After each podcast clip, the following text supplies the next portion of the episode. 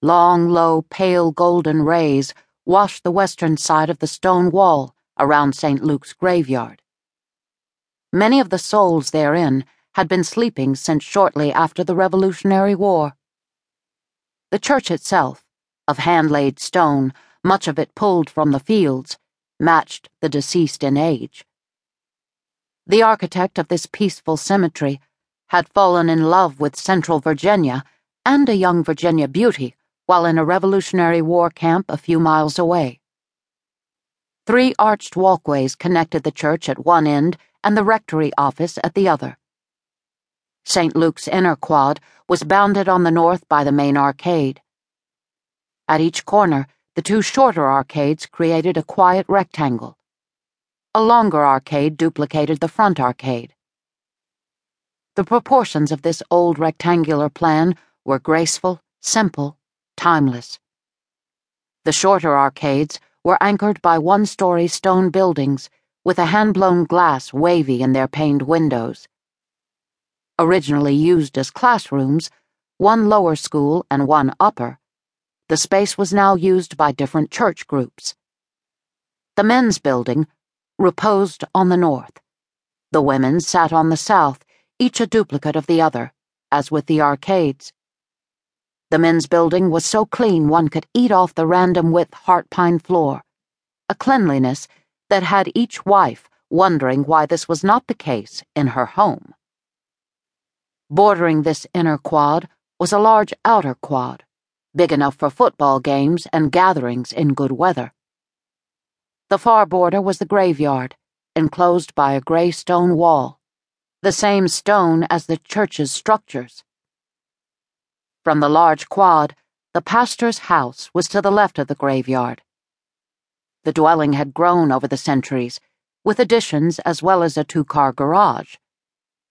Originally a stable with living quarters overhead, the parsonage had been constructed of clapboard painted white. Its shutters were midnight blue, each with a cross cut into the top. As St. Luke's was a Lutheran church, it was high church but the decor, while testifying to a brief flirtation with gilt, was more subdued than that of the Catholic Church down the road. However, it was not nearly as barren as the local Church of the Holy Light.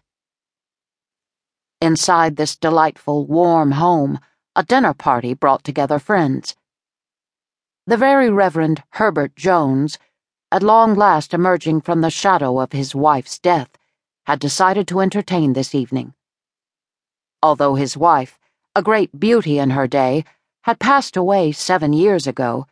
It had taken the good man that long to rebound. Inside, Harry and Fair Haristeen, DVM, Susan and Ned Tucker, Nelson and Sandra Yarbrough, both dentists, Professor Greg Ginger McConnell and his wife Trudy, Marshall and Joyce Reese, and Paul and Anita Huber all sat in the simple, pale yellow living room with Reverend Jones and his dear friend, Miranda Hogendobber.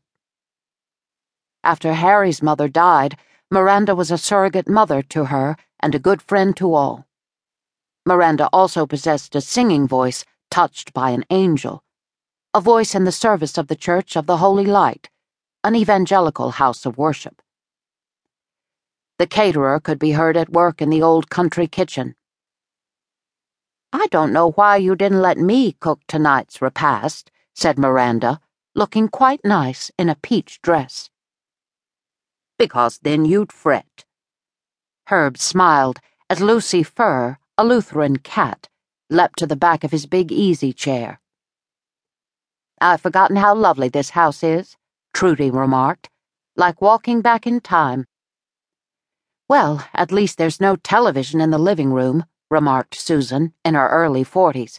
Drives me crazy. Harry, Susan's friend since cradle days, reached over to pinch her. Oh, Susan, everything drives you crazy.